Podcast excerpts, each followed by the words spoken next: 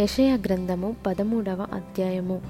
ఆమోజు కుమారుడైన యషయాకు బబులోను గూర్చి ప్రత్యక్షమైన దేవోక్తి.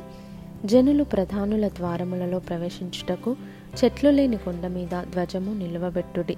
ఎలుగెత్తి వారిని పిలువుడి. సంజ్ఞ చేయుడి. నాకు ప్రతిష్ఠితులైన వారికి నేను ఆజ్ఞ ఇచ్చి ఉన్నాను.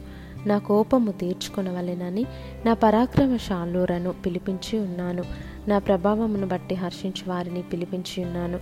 బహుజనుల ఘోష కొండలలోని జన సమూహము వలన కలుగు శబ్దము వినుడి.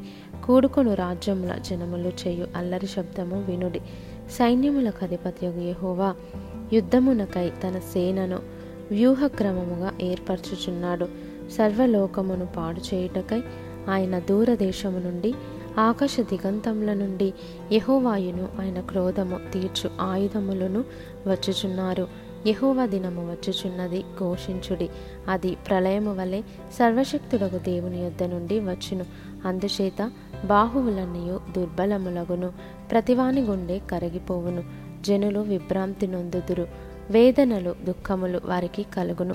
ప్రసవ వేదన పడుదాని వలె వారు వేదన పడెదరు. ఒకరినొకరు తేరిచూతురు వారి ముఖములు జ్వాలల వలె ఎర్రబారును. యహోవా దినము వచ్చుచున్నది.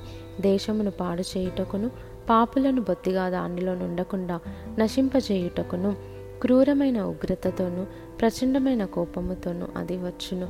ఆకాశ నక్షత్రములను నక్షత్ర రాశులను తమ వెలుగు ప్రకాశింపనీయవు. ఉదయకాలమున సూర్యుని చీకటి కమ్మును చంద్రుడు ప్రకాశింపడు. లోకుల చెడుతనమును బట్టియు దుష్టుల దోషమును బట్టియు నేను వారిని శిక్షింపబోవుచున్నాను అహంకారుల అతిశయమును మాన్పించేదను బలాత్కారుల గర్వమును అణచివేసేదను. బంగారు కంటే మనుష్యులను ఓఫీరు దేశపు సువర్ణము కంటే నరులను అరుదుగా ఉండజేసేదను. సైన్యములకు అధిపతి యెహోవా ఉగ్రతకును ఆయన కోపాగ్ని దినమునకును ఆకాశము వనకున్నట్లును భూమి తన స్థానము తప్పునట్లును నేను చేసేదను.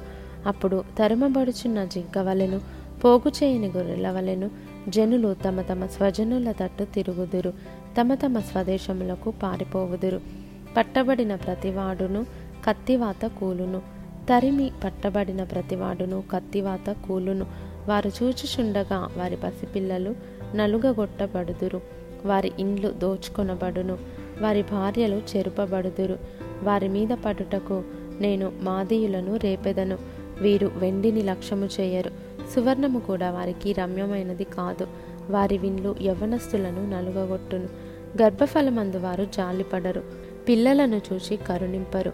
అప్పుడు రాజ్యములకు భూషణమును కల్దీయులకు అతిశయాస్పదమును మహాత్మ్యమునకు బబులోను దేవుడు పాడు చేసిన సొదుమ గుమర్రాల వలెనగును అది మరెన్నడును నివాస స్థలముగా నుండదు. తరతరములకు దానిలో ఎవడును కాపురముండడు. అరబీయులలో ఒకడైనను అక్కడ తన గుడారము వేయడు. గొర్రెల కాపరులు తమ మందలను అక్కడ పరుండనీయరు. నక్కలు అక్కడ పండుకొనును. గురుపోతులు వారి ఇండ్లలో ఉండును. నిప్పుకోళ్ళు అక్కడ నివసించును. కొండమేకలు అక్కడ గంతులు వేయును. వారి నగరులలో నక్కలును వారి సుఖవిలాస మందిరములలో అడవి కుక్కలను మొరలిడును. ఆ దేశమునకు కాలము సమీపించి ఉన్నది. దాని దినములు సంకుచితములు.